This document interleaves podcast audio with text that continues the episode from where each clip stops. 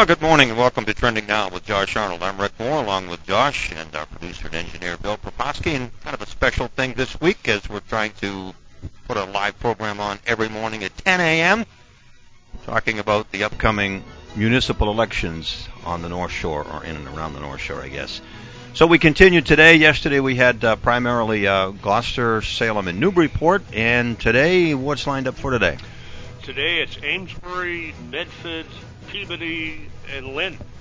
So who do you have on tap here? Anthony Rinaldi. Wait a minute. Hold on. Let me try that again.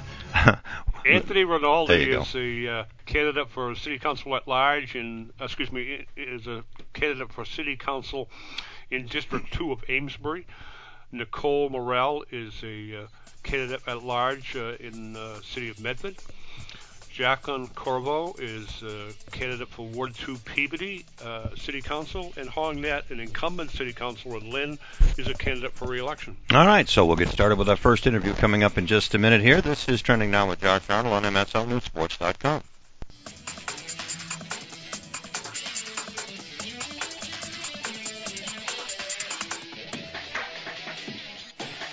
Title Boxing, Route 114, Danvers. A friendly, challenging environment. Title boxing is a great place to come for exercise, uh, to help yourself get into shape, meet some new people, have a good time while you're working out, lift some weights, meet some friends that'll probably be with you for a long time because it's like a family environment here. The instructors are all great. You can try it out a few times. We have boxing, kickboxing, and MMA. You actually get to come in and take the first class free. You can try it out probably about two or three times before you can actually make a decision. Title Boxing, Danvers.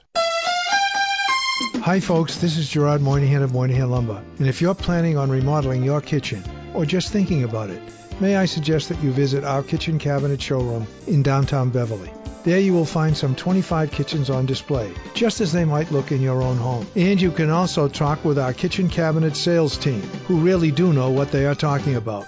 That's at Moynihan Lumber, 82 River Street in downtown Beverly. Moynihan Lumber, we measure up. Looking to run up the score on your savings? Open a CD savings or money market account at Institution for Savings. Fall's the perfect time to earn funds for your future, and our rates are among the best. Stop by one of our offices in Amesbury, Beverly, Boxford, Gloucester, Hamilton, Ipswich, Middleton, Newburyport, Rockport, Rowley, Salem, Salisbury, and Topsfield. Or visit us online at institutionforsavings.com, member FDIC, DIF. Welcome back to Trending Now with Josh Arnold. Our first guest is uh, candidate for city council in District 2 of Amesbury, Anthony Rinaldi. Anthony, welcome to the program. Oh, thanks, Josh. I, I love the opportunity to be on radio.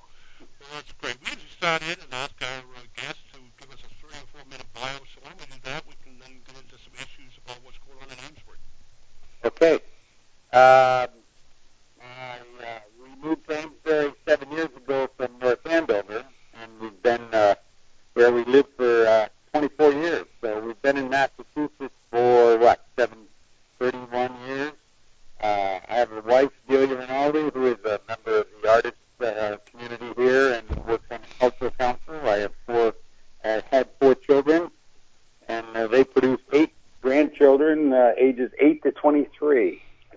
My uh, oldest one just graduated from uh, Endicott College last year. I'm a uh, engineer, electrical engineer uh, with a with a master's in applied math, and uh, I I worked in the quality field for most of my life, um, where I learned a lot about how to service cu- customers and issues with customers.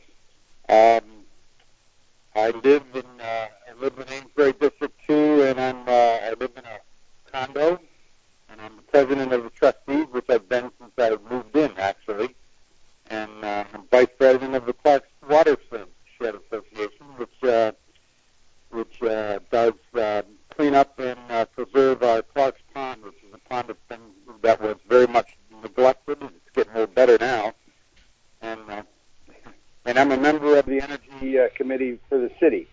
Uh, we support the uh, Director of Energy and Environmental. I also do some volunteer work around with our Neighbors Table, which is a great cause. Oh, that's So, uh, yep, go ahead. That's great. Now, Uh, looking at uh, uh, issues in Amesbury, uh, I know that there's uh, planned construction for a new elementary school, and that's created some unrest, I guess, among citizens in Amesbury. Uh, Gloucester's going through a similar thing because the, uh, uh, state offered some money uh, through the school Right. building assistance program, but then there's a question of what the location is and where do you put the kids when you build the school or rebuild the school or, or lots of different uh, growing pain issues. How's it playing out in Amesbury, and what are the issues that uh, you're hearing from the citizenry? Well, it's funny because you the, what you just said is uh, pretty much what's going on here. The community's pretty well split. Although we did pass the referendum by uh, by uh, by about one percent because uh, the referendum was scheduled uh, on October eighth, which uh, I believe was designed to minimize the uh, the uh, let's say the involvement of the community, and uh, we only got about 2,300 people voted. And so 11% of the town approved a $60 million school. 60 million is a lot of money. And um, I think that the unrest was, is because the school, the decisions of how to get to where they where they got uh, were not well publicized, and we were never given an alternative. A couple of uh, surveys they ran um, indicated they wanted the, the people wanted the school where the original school is, and uh, we were never given the opportunity to hear why that couldn't happen until the decision was already made. So that that created a lot of dissension. There was a lot of people who disagreed with that, but uh, the uh, agree. A lot of people held their nose and voted because they know we need a new school. The current school is in pretty rundown condition. It had never been maintained well. Uh, it doesn't have any technology in it. Uh, in fact, the way it's designed, you would have to rip the insides out to get get where you want to be, and, and that could have been done. But we really don't have any place to put the kids uh, while while they're redoing the school, and it would probably take a couple of years to do that. So it's created a lot of dissension. And if you take that school process along with some school board budget issues that came up that weren't handled well uh, to the satisfaction of teachers or parents, um, the town is pretty riled up right now. In fact, a lot of that is why I'm running. Okay. Um, You mentioned maintenance, and I know that that's uh, been an ongoing issue in Amesbury, uh, uh, both public uh, city buildings and school buildings, uh, oh, absolutely. whether it's the stadium or the middle school roof or, or other places. What uh, uh, what's what's going on, and, and how do you how do you fix that? Well, I, I can't blame it all on the current administration, but um, I will say this: the current administration is kind of focused on lowering taxes, lowering tax rate, never lower taxes. The taxes have gone up about the same every year from even the past the past mayor and this mayor. They've gone up about the same amount every year, and um, this mayor though has not put any money into the schools or into maintenance. We've got uh, we've got five air handlers on a school that's got some mold issues that need to be re- refurbished or, or replaced. That's about a million bucks. We got a high school or a middle school that's got a uh, that's got a roof that's been leaking for about five years. Uh, they did a patch, but they didn't fix the roof. In fact, the roof leaked so long that the uh, the, the facade of the school started to degrade. And um, and there there's a number of other key issues. If you go around town, walk around town, you can see some of them. The library had a had a, had a also had a uh, a leak in the roof that was patched, not fixed. So um, it's something that a lot of people didn't weren't aware of, but we've made them aware of it. That the city budgets, the mayor spends more time uh, on development and um, and doesn't want to spend a penny on those infrastructures. I mean, you think about it. he- He's got two open contracts: one with the school school uh, the, the um, teachers union and one with the fire union. He he refuses to settle them, and they're at, they're not asking a lot. Um, they, just feel underappreciated. In fact, the the previous the offer the city made was almost an embarrassment. So um, In fact, uh, one one of the uh, leaders of the union told me it was an embarrassment. She didn't even feel like she should offer it to the to the union because it was it was like a half percent a year.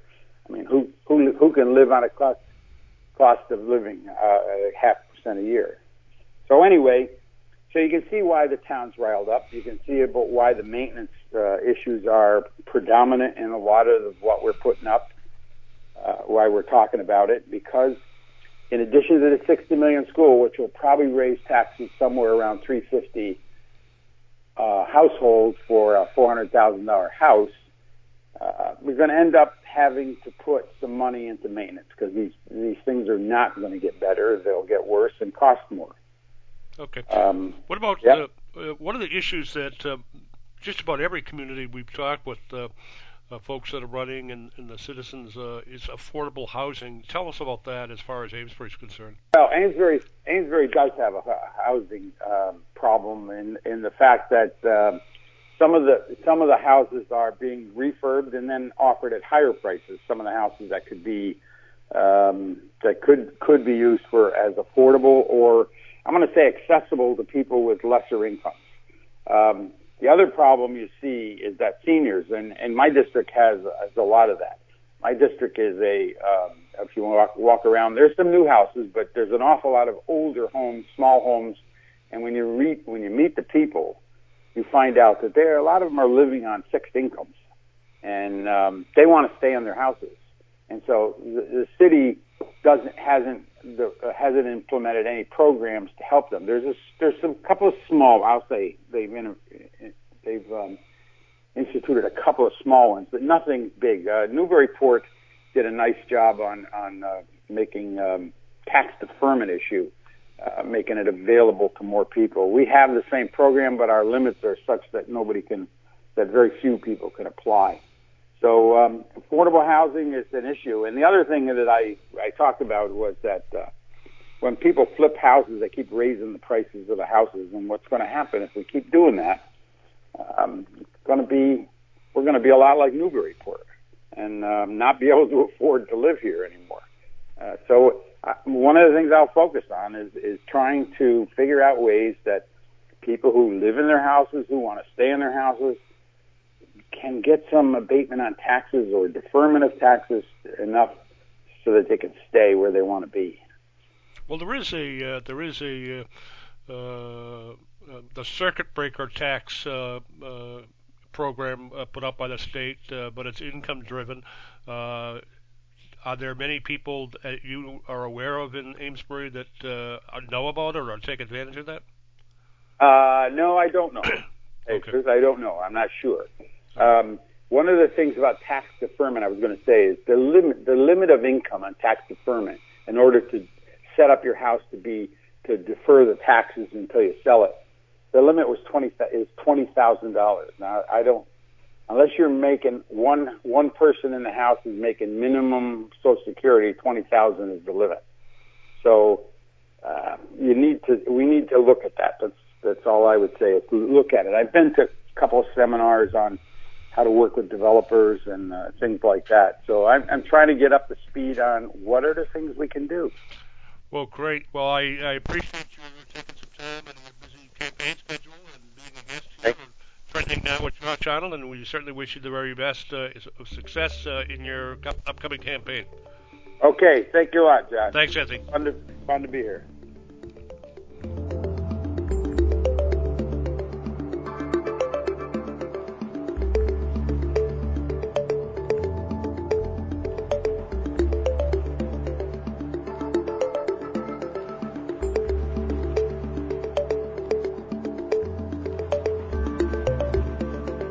You'll love the Bradford Tavern in Rowley as they feature a menu to please everyone. Start your meal with your choice from a dozen delicious appetizers. There are also soups and fresh salads. Dinner selections include burgers, sirloin tips, chicken parmesan, chicken piccata, and then there's seafood, clams, haddocks, salmon, lobsters, and fish tacos. Plus a wide selection of sandwiches and wraps. Let the Bradford Tavern host your events or functions set in unique spaces. Open six days a week, Tuesday through Sunday. The Bradford Tavern, Route 133 Rowley and Bradford Tavern com. Hi, folks. This is Gerard Moynihan of Moynihan Lumber. Professional builders and remodelers choose Andersen Windows more than any other brand in the United States. They do so because Andersen Windows and patio doors offer beautiful natural wood interiors, low maintenance exteriors, and outstanding energy efficiency. See the complete line of Andersen Windows at any of our three locations in Beverly, North Reading, or Plaistow, New Hampshire, or at MoynihanLumber.com. Moynihan Lumber,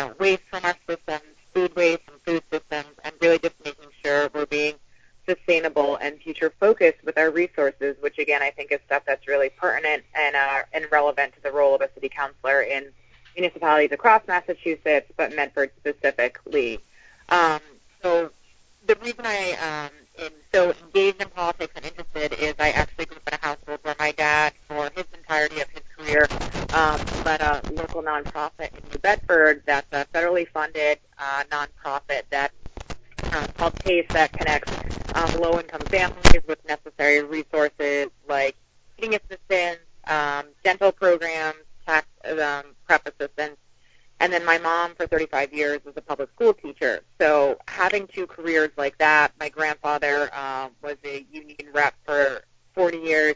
Growing up in a family like that, politics was always something that was talked about around the table.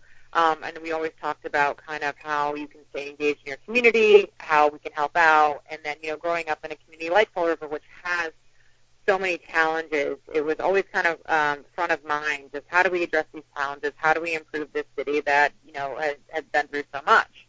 So when I moved to Medford in 2013 with my husband, um, really fell in love with the city, and then just saw how much potential the city had, how great it already was, and then how much potential there was for kind of a future plan for the city. Um, and I get involved in volunteering throughout the city, and then I'm also a member of the city's Energy and Environment Committee since 2017, where we think about a lot of things like um, municipal aggregation that just came through Medford, and we're really pushing for a solar ordinance, um, which I think will be um, maybe the second or the third of its kind um, east of the Mississippi. So really trying to be on the leading edge of change as far as thinking about um, sustainability throughout our, our city in a number of ways.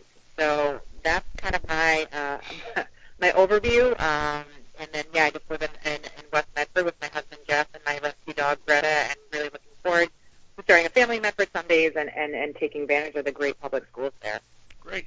Now, uh, you talked uh, when we talked before the show about uh, zoning, uh, uh, zoning ordinance, and, and making sure that uh, things are there's balanced development and so forth. Can you elaborate a little bit on that for the listeners?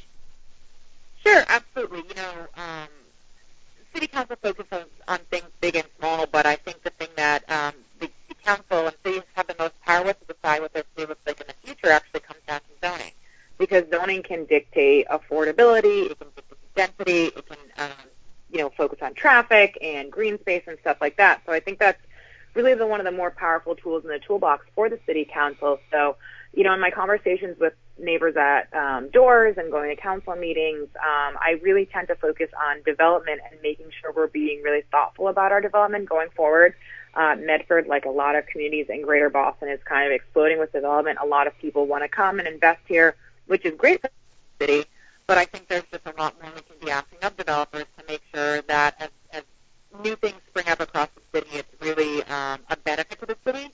Um, so that's thinking about things like really making sure we involve community voices in development. So the city is very good at doing public hearings, um, but a lot of times people complain that they don't actually hear about that. They don't know when to go to the hearing. So I think understanding that perception is reality, and if people are saying that they're not hearing about these things, then we need to change perhaps some of the ways we're communicating with people about big new developments or changes that might be coming to their neighborhood, and making sure we're really folding their voices in. Um, and then also thinking about development from an environmental and sustainable standpoint. So ordinances or zoning that um, make sure we're offsetting any new impervious surface we're adding with um, green space or pervious surfaces. Uh, Medford has, um, like a lot of cities, you know, our, our, our drainage sites, our storm drains are dealing with these heavier storms and there's increased flooding. So making sure we have stuff like green space where that stormwater can actually seep into green space and make its way through groundwater to our water,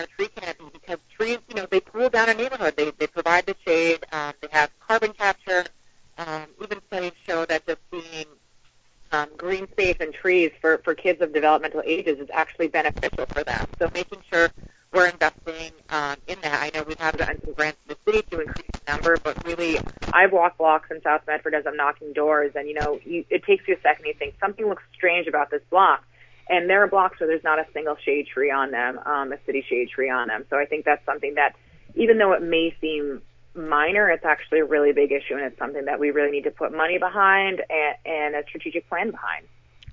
Now, uh, every community we've talked, uh, folks we've talked with uh, that are running for office in every community have been wrestling with the uh, affordable housing issue. Uh, walk us through uh, how that impacts Medford and, and what some of the issues you people are dealing with. Yeah, so there's a number of things. So there are people who have lived in Medford for generations who just surely by the value of their house going up, they're you know they're on fixed income and and they can't really afford their property taxes. Their property taxes are, are really increasing because of the assessment value of their house. Um, so I'm in favor of you know there's a state program for senior tax deferrals. Uh, where seniors can defer the taxes, their real estate taxes, till they, either they, they sell their home or they, they pass away. Um, and then that has a 5% interest rate on that, which is actually the break-even point for the city. And I'm in favor of just um, making sure we're making sure that applies to people as much as it can. So cities like uh, I think Cambridge and Somerville, they have a much higher upper income limit than Medford. So making sure I think our limit is 25,000. So increasing that limit so that people that are you know even though they're making maybe a little bit more than 25,000, they're still burdened by their real estate taxes and making sure they have the ability to take part in that program um, uh, if they want to. It's also publicizing the uh, tax uh, work abatement program where you can, you know, work for the city and have some abatement from your taxes. Um, that's a great program, and I think that comes down to communication is just making sure that as many people as possible know about these programs and can take part in it. Uh, and then also it's inclusionary zoning. So that's making sure that affordable housing is folded into uh, new developments throughout the city. So the city of Medford just recently passed one, I think um, last year, and it's uh, 10% affordable housing um, required for new developments of 10 units or more, I believe. And then I think it's 15% affordable housing ratio for units of 50 or more. I, I believe I had to double check on the um, 15% one. But I'm definitely in favor of expanding that because right now affordable is affordable to someone who's making making 80% of area median median income, and area median income is around 87,000. Um, so that that's still a sizable amount of money. So I'd actually look forward to the opportunity to um, make sure that we have that ratio set to maybe uh, 40 or 60 so that you have people, so including the 80, but having specific areas set across to a 40 or a 60 so that people who are um, uh, making less than that, you make sure they're not lost in the program of applying for that housing. Great. Now, the uh, you mentioned the uh, uh, the abatement program and the uh, circuit breaker uh, by description. Uh, is the uh, re- is the amount, the threshold of what what the income level is, a variable that's community to community, or is it a, a stalled line across the state at a, at a certain level? Yeah, so that's a variable community by community. So Somerville and, and, and Cambridge have increased theirs to, you know, I think Cambridge is it's quite high because Cambridge is so um, incredibly expensive. But sure. yeah, that's something that the community can can tinker with those numbers to better meet the needs of their okay. city. Well, we've got maybe two minutes left, uh, and uh, what what are you finding? This is uh, you're running for office. You did uh, very well in the preliminary, uh, and uh, what are you finding as you go door to door and, and campaign about what are people saying? And, beyond the issues we've covered here, and what what are the kind of things that you're hearing along the campaign trail?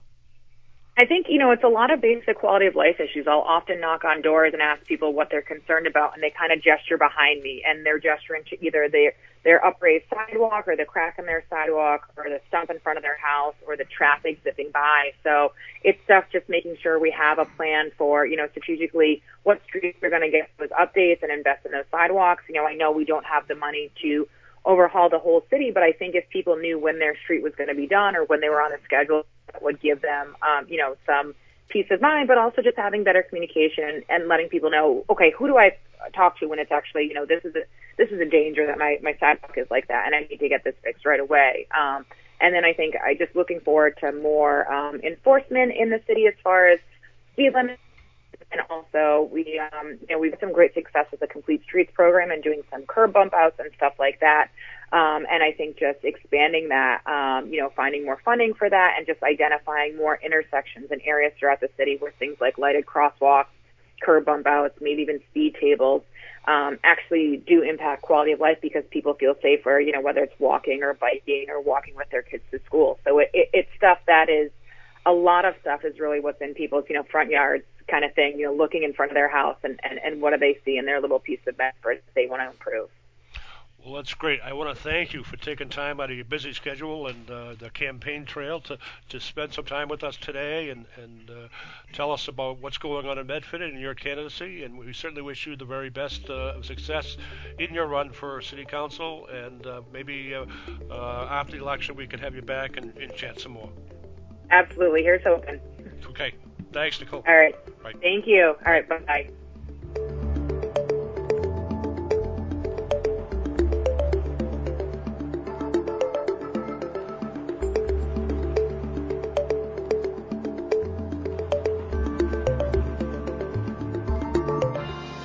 Bob Gillis, president of Cape Ann Savings Bank, serving the Cape Ann community with stability and commitment for over 170 years.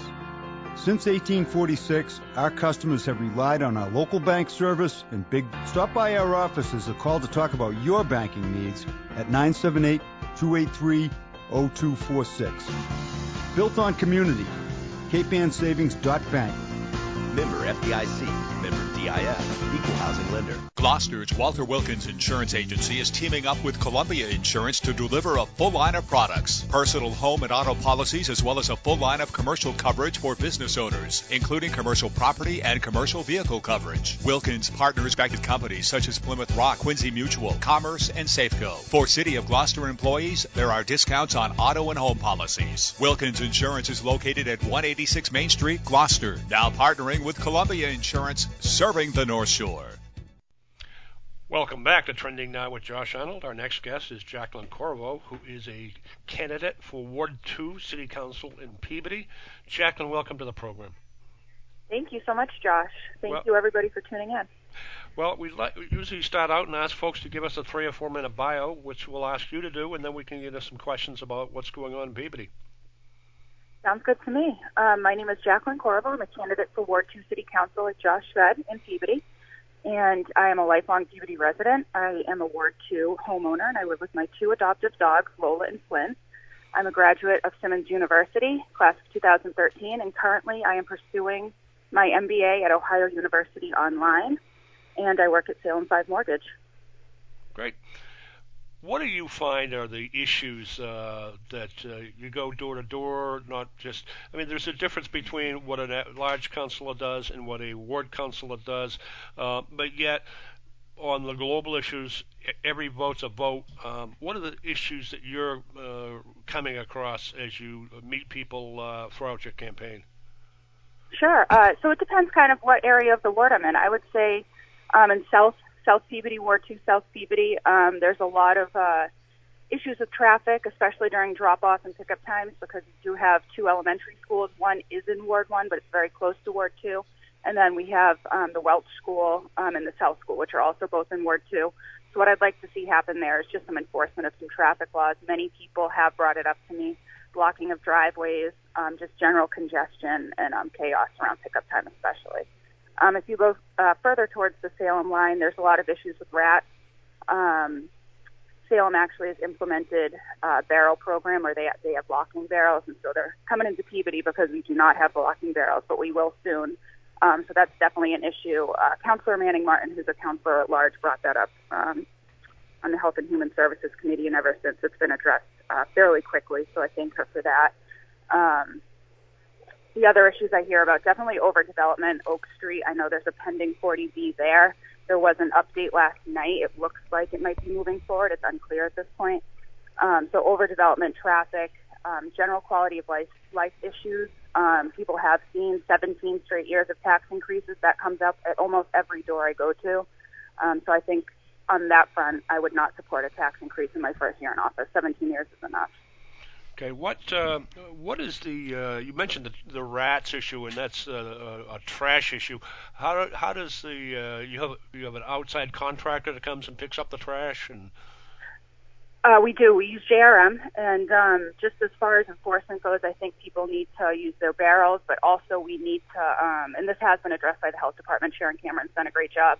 Um, we're going to be getting the same barrels or very similar barrels that are used in Lynn and Salem to actually keep the rats out, they can't get into the barrels. And then on top of that, we do need to enforce the use of the barrels um, because you know we're in between Lynn and uh, Salem in a lot of areas, and when they can't eat in Lynn or Salem, they're coming into Peabody.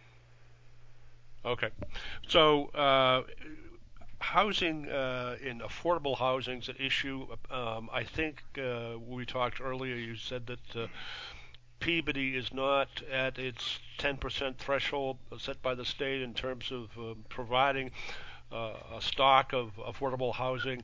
Um, tell us about that and, and what uh, what that means for the citizens and for potential development.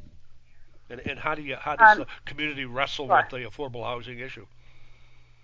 Sure. So just a little background on the issue. The state actually sets a, sets a 10% threshold for every um, community in the state, and if that 10% threshold is not met, it actually gives developers um, a loophole, and that's 10% of um, all housing should be affordable. And um, if it's not met, the developers actually have a loophole to develop more densely than would be allowed if that 10% threshold was met. So right now, Peabody is very close. We have not met that 10% threshold. Um, we had residential overlay districts, and up until very recently, those districts were required to meet a minimum of 25% affordable units in those developments. Unfortunately, that um, threshold was lowered to 20%. I spoke at the city council meeting in favor of keeping it at 25 so we can meet that cap um, and meet our threshold and meet our requirement and stop the 40B housing from coming in. Um, it is very detrimental to the community to have very high density housing coming into our neighborhoods, especially when we're really at capacity for the schools, the streets, the fire, police. People don't think about the um, the resources we expend when populations increase so quickly because of overdevelopment. Okay.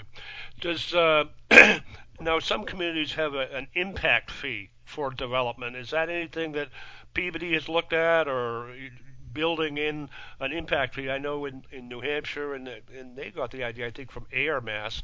Uh, the community sprouted out uh, when they closed down uh, Fort Devens. Uh, um, if you were going to have a development, you had the, the permitting process provided a revenue stream so that for five years, some you know the permitting piece to put revenue aside to cover the impact cost if you had to hire another policeman or you had to buy another police car or add more te- school teachers.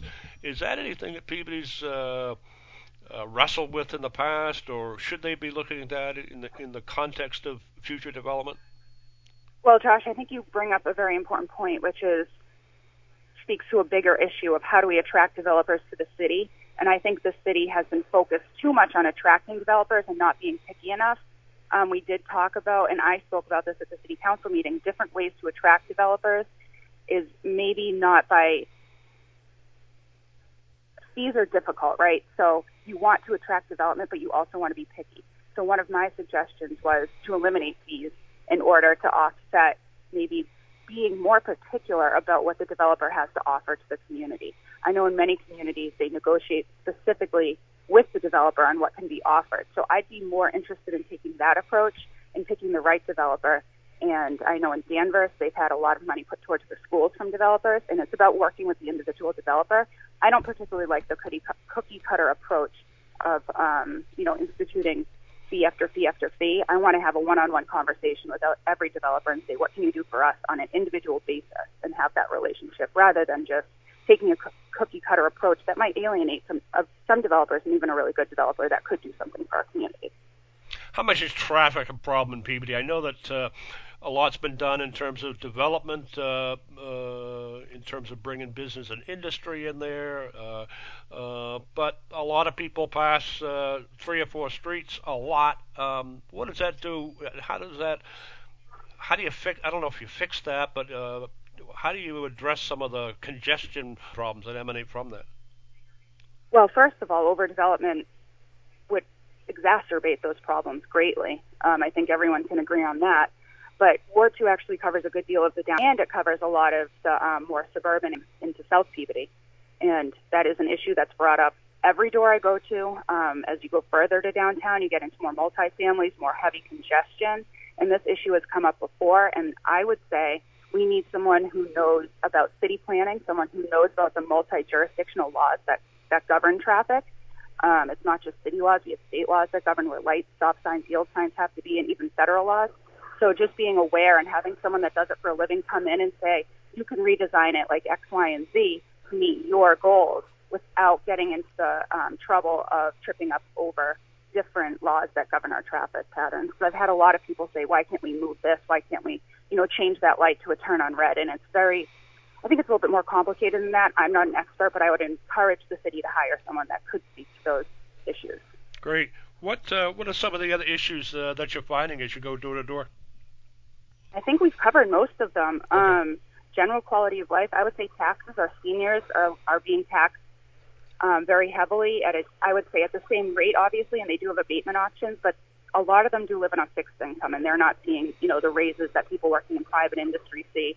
Um, so I think it's really important that we don't ignore their needs um, as they're forced to move out of their homes because of um, rising taxes. Um, even working families trying to save for college people like myself who are um, in their late 20s, early 30s, trying to buy a home for the first time. As a person who bought a home recently, you know, within the past five years, I didn't just look at the tax rate. I looked at the history of how taxes were approached, and I was lucky to be able to afford to stay in Peabody. But a lot of people are looking for more of a stability and I don't see that. I see 17 straight years of tax increases as very difficult to acclimate to for a lot of people. Where is the uh, infrastructure for Peabody? Uh, the the uh, overall design. I mean, uh, where are you? Are you at your debt limit now, the ceiling of the city, or do you uh, it, it, are they looking to anticipate bond issues anytime for improve the infrastructure? Uh, any sense of that? Well, as, as far as I know, our bond rating is quite good. Um, I'm not sure if you're speaking to the um, the um, excess levy capacity. Is that what you mean? Well, yeah. I mean, you uh, some uh, if they talk about a new school here in Gloucester and they say, well, it, because of our amount of money we have on the on the city credit card, it's going to be a debt exclusion override. Not all communities are in the same spot Gloucester is in, uh, but what is in the? I mean, if if you needed a new school or if you needed a new police station or a new municipal building or renovations to that, is there a plan in place for capital improvements and and how is that proceeding? I would no, we're definitely in good shape. We're not in the same situation as Gloucester at all. But one of the things I am worried about is the excess levy capacity that the city has, because that actually enables the, the city government to increase taxes with less accountability to the voters, which concerns me. Um, you know, under Torigian, we had very few tax increases, and I think a popul- we attracted a population that was not only just used to that, because that's not really a fair word, but people whose budgets allowed for that. And so to go from um, from that to constant increases is a, is a great concern of mine, especially with that excess levy capacity. We have an enormous excess levy capacity that I think could be, I think, 10 times higher than anywhere else in Essex County. Great. Well, I want to thank you for being a guest on Trending Now with Josh Arnold. Certainly wish you the very best uh, of, of, success uh, in your campaign to be the Ward 2 counselor in Peabody. Take care. Thank you so much, Josh. Thank you, Jacqueline. Take care. Bye bye.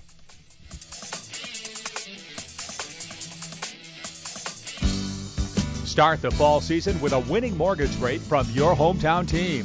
Whether you are thinking about buying a new home or condo or refinancing your existing one, our loan rates are among the lowest anywhere. Check out our full menu of rates and terms and apply online 24 7 at institutionforsavingsloans.com. Institutionforsavings.com, member FDIC, DIF, equal housing lender. People come take a seat. You're really in for a treat at Sylvan Street. A great place to eat and drink and meet with family and friends at Sylvan Street. We'll treat you right,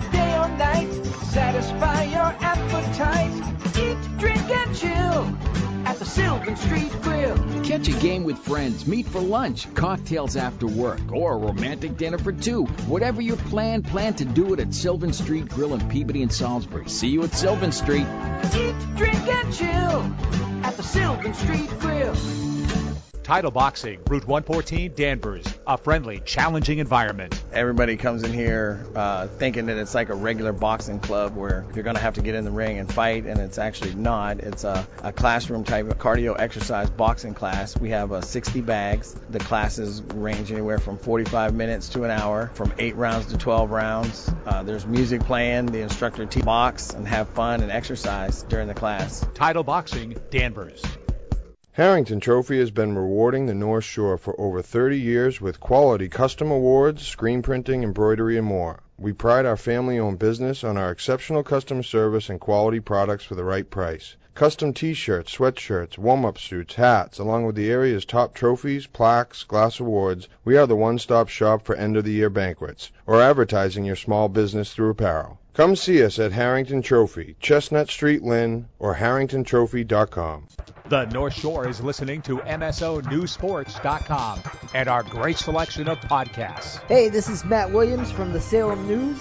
Make sure that you listen to our weekly high school sports podcast where you can get all the news and happenings in the North Shore high school sports and beyond with myself, Phil Stacy, Bill Newell, and Nick Giannino. MSO News Sports, connecting you to the North Shore.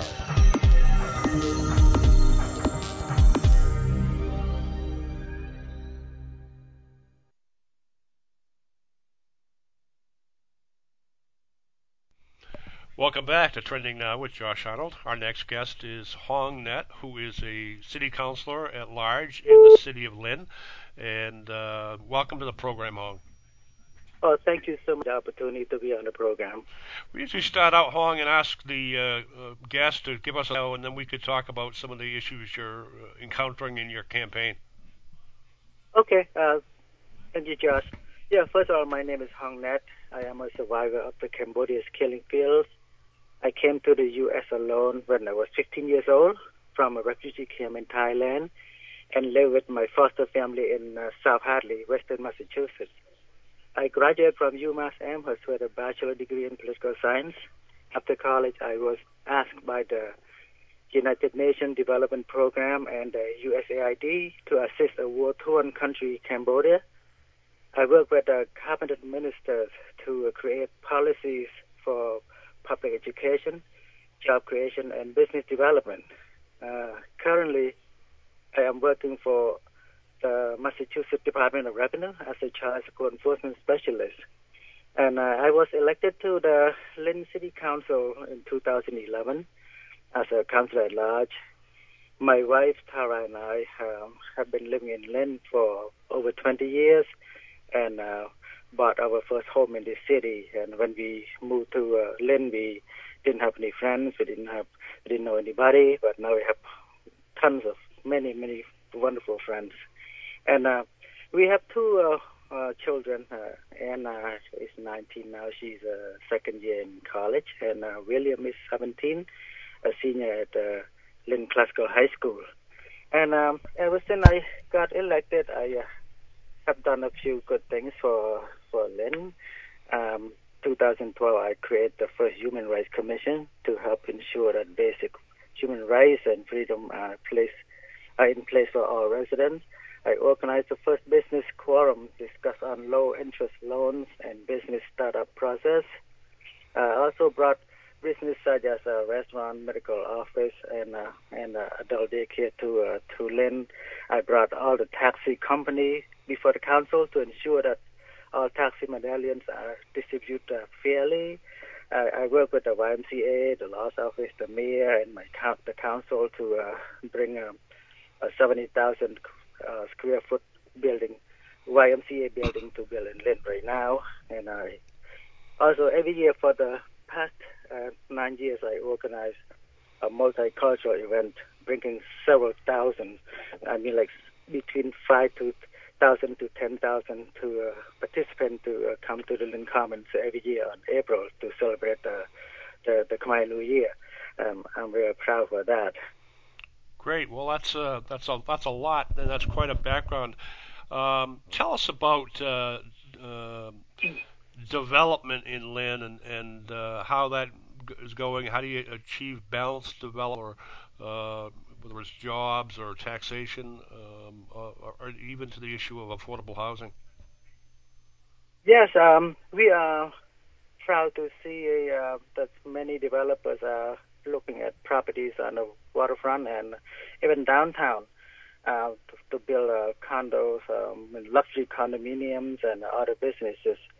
And uh, we, as city elected officials, we um, we are working with them, and uh, we we don't mind to uh, um, to help them out with uh, in, uh, tax incentives, but as long as uh, they create job for the resident of Lynn, and um, and uh, of course, and also make sure they um, uh, include uh, affordable housing for our residents as well, because there's 50% of uh, Lynn residents are still uh, low, um, in, uh, earn, earn minimum wage, and uh, uh, they can't afford uh, all these uh, luxurious. Uh, uh, run rental con- condominium. So we, we work on that. We work with the unions and work with the uh, the city officials and um, all parties involved uh, to make sure that um, the developer uh, understanding what what we need for our residents as well.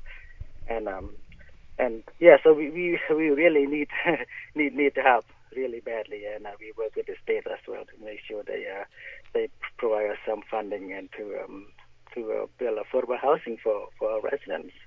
This this administration, uh, the mayor uh, mayor of Lynn, former Senator Senator McGee, now Mayor McGee, um, has been working with uh, you folks on the city council to. At one point, Lynn had a uh, a pretty substantial deficit, had to uh, take out a loan from the state.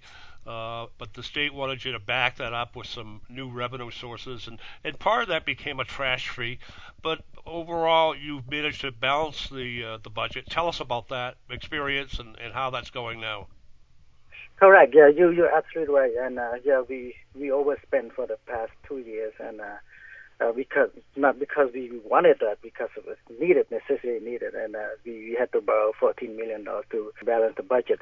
And now we, yeah, we uh, we work well together, and um, and uh, we balance our budget, and we have some uh, little money put aside to uh, for emergency um, um, fund, and you know those. Uh, winter is coming up, and uh, yeah, we um, we impose tax, I mean uh, trash fees, uh, which is uh, ninety dollars a year, and uh, we collect twice a year. And uh, we also impose some um, very small amount of uh, meal um, uh, taxes uh, as well to, to help the budget. And uh, eventually, I see that, that um, it will work out fine because we, we work well together, the mayor and uh, the city council and uh, business owners and uh, and leaders around the city, and um, and also um, the the uh, marijuana uh, businesses uh, will help us a lot.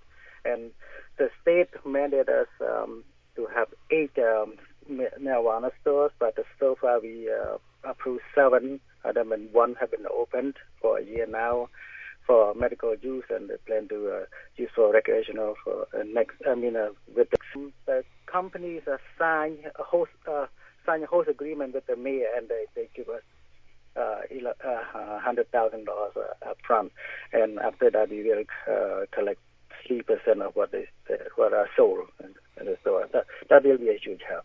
And, and uh, as once these uh, uh, businesses take shape, uh, beyond putting down an initial uh, deposit, they uh, a percentage of sales is going to uh, uh, find its way into the city uh, revenue stream as well. Is that right? Correct. Yes, that's correct. So that will will uh, go through uh, um, to, to the revenue to the city. Yes. Well, we'll uh, we'll have to wait and see how that play how that plays out. You and I talked a little bit uh, uh, before in preparation of the interview in, uh, about the uh, capacity or the need to get more people involved in the, in the decision making process uh, as evidenced by your, your, going door to door or working with folks in your campaign. Tell us about that and, and what what what is the issue? What are the issues that you you, you reference there, and, and how do you? What are some ways that uh, you can you can help that along? Yes, and um, the city still feel that um, not enough people get involved, and yeah, my um, my team and I have been um, going around um, people's home and register them to vote. So, uh, I have to, to let you know, I uh, vote. I mean, I registered at least uh, well, over a thousand, over a thousand people to participate, and, and they all vote. And uh, continue to to force them, um, well, not force them, continue to encourage them to um, exercise their rights because it's a fundamental right that uh, human beings um, dream of, and uh, this, you know, in Cambodia and other countries, people are dying to vote, and uh, but so uh, yeah, and um, so that's what we have been doing, and uh, and uh, we try to let them know if if they don't vote, uh, they don't get involved, and uh, there's nothing uh, can be done much, and uh, we depend on their their their advice, their voices, their concern also, and I know um, um, public safety is a ma- major concern in our city right, now, and we we don't have enough police forces. We have only uh, uh, 168, and we need 190 at least, and uh, we work with the state and uh, get some more funding uh, to, uh, to hire more police. So we, we just hired nine more police officers, but also uh, they, um, they retire as well. So never enough, never enough uh, uh, police forces because um, the, the funding. And that's why we, we do whatever we can to promote our city and to uh, see if the uh, more business come to Lynn, small, big, so we welcome them all. Uh, as long as we have more revenue to, to hire police so we can keep our city safe because the recent shooting violence really concern us uh, uh, greatly. So we, we really concerned about that. What is the? You mentioned shooting violence and, and public safety issues. What what uh, what needs to be done? Uh, what steps uh, is Lynn taking to cut back on on on that or to make sure, ensure public safety? Uh, uh, police will have to um, um, patrol more on street and get to know the community well, and they, they have been doing that. And I have been uh, driving around with uh, the police officers at night, and I see they do they do do a good job, and I get to know uh, the community, and also cultural training is quite important. Um, I I uh, had a meeting with um, a former police chief, and she he asked me every time why why they we arrest um, um, uh, Southeast Asian uh, people and they they, they resist. I, I said, well, when you arrest them, make sure um, don't ask them to put their head on top of their I mean their their hand on top of their face or behind their neck. So they will uh, uh, flash them back to uh, to the to the genocide or sort of uh, once when they when they do that they get shot. And also for elderly, uh, try not to push their head into the car. This was disrespectful. So they, of course, they disrespect something like that. So um, uh, we, we will we will continue to work with to, um, to uh, engage with a different culture and uh, understand their their culture. That that will that will uh, that will help a lot. That's how I feel. But um, yeah, we we are trying to get um, uh, the police, uh, community police back on the street uh, on bikes and on uh, foot. That's what we're trying to do right now. Hopefully, it will cut down um, the violence. And we have uh, many organizations get involved as well, like LISO, the uh, Straight Ahead Ministry, and uh, Stop the Violence. So all these these groups are very helpful, and we are working with them closely as well. Well, that's great. You know, I always want to go back to something you brought up uh, when you were talking about your bio, and you had said about the uh, uh, organizing a multicultural fair. Can you t- elaborate on that a little bit and tell us uh, uh, what what that involved, what it entailed, and, and uh, how it played out? Yeah, so um, every year, April, uh, April, um, the last Saturday of April, we always organize uh, um, the community fair, but also the Cambodian New Year. Um, so um, we we usually um, like like sort of between 5,000 to 10,000 people come in and out all day long and, uh, and come from all over New England, basically. Some people come from the different states. I mean, far away from New England as well. And uh, they, they bring a lot of, um, but there's never been any, uh, any issues, to be honest. And, uh, uh, we work with the police and firefighters and DPW, and uh, they, they're doing a great job and uh, protecting uh, the event, and people are so pleasant each other and um, they exchange culture and uh, food and uh, dances and uh, games, all kinds of stuff. So it's really it's a it's a wonderful thing. So yeah, I have been a part of this for nine for the past nine years, and I'm really pleased to see that more and more. And I, I start to see um, Latino business, uh, Latino community, uh, the, the Greek festival, the uh, World Folk Festival all these things are starting to come up um, uh, to our city, and uh, and uh, and people seem to to enjoy it. I think it's it's a great way to uh, to get to know each other, a great way to promote our city as well, and uh, and to promote um, um, the cuisine that that uh, the, um, the multicultural cuisine and uh, in in our city, and um, all these things. I think that's the, the wonderful things, really. Well, great. Well, that was that's great. Uh, they used to have a folk life festival here in Gloucester many years ago, and it was uh, it was held at uh, one of the uh, middle school, and and uh, it was well received, but it was an awful lot of work to put together, and I, I think the organizers uh, ended up uh, moving on and doing something else. But uh, it was well received, and I'm glad it w- went well. And uh, Lynn, uh, I want to thank you for taking time out of your busy schedule and being a guest with us again here on Trending Now with Josh Arnold. Certainly wish you the greatest success uh, as you seek re-election uh, in the coming couple of weeks, and, and, maybe after the election we can have you back and you can tell us, give us an update on how things are, are going in Lynn. Uh, yeah, it's an honor for me uh, to be on your show again, uh, Josh, and uh, great to hear your voice. Thank you, Hug. Take care and good luck. Thank you so much. Bye bye. Fact is, including the commute, people spend 10 hours a day at work. No wonder they're forced to buy car insurance in 15 minutes. They just don't have time to go meet with someone. Well, Columbia Insurance has an alternative. The insurance professionals at Columbia Insurance Agency will meet with you at your workplace. Even better, we'll go to the registry and bring your plates back to you at work, free of charge. At Columbia Insurance Agency, we come to you, and we really do. Visit ColumbiaInsuranceAgency.net and set up an appointment today. That's ColumbiaInsuranceAgency.net. This is trending now on MSONewsSports.com. We'll do it again tomorrow at 10 a.m. and then again on Thursday at 10 a.m. and another quick hour with all these people you've had on and um, a lot of the same issues throughout the uh, throughout the region. Yeah, I, I find that uh, I mean the issues are are pretty much the same everywhere across the board. Affordable housing's a, a problem everywhere. Uh, you know, some things are more unique to one city or town, but uh, it's it's interesting. And the thing that occurs to me as I, as I listen to to all these folks is, you know, everything being similar, you'd think logic would tell you if one member of every city council met once a month or once every two months or once a quarter, if 20 people got to, in a room and shared what their problems were or what their solutions were, that, that somebody would there would be a benefit out of that.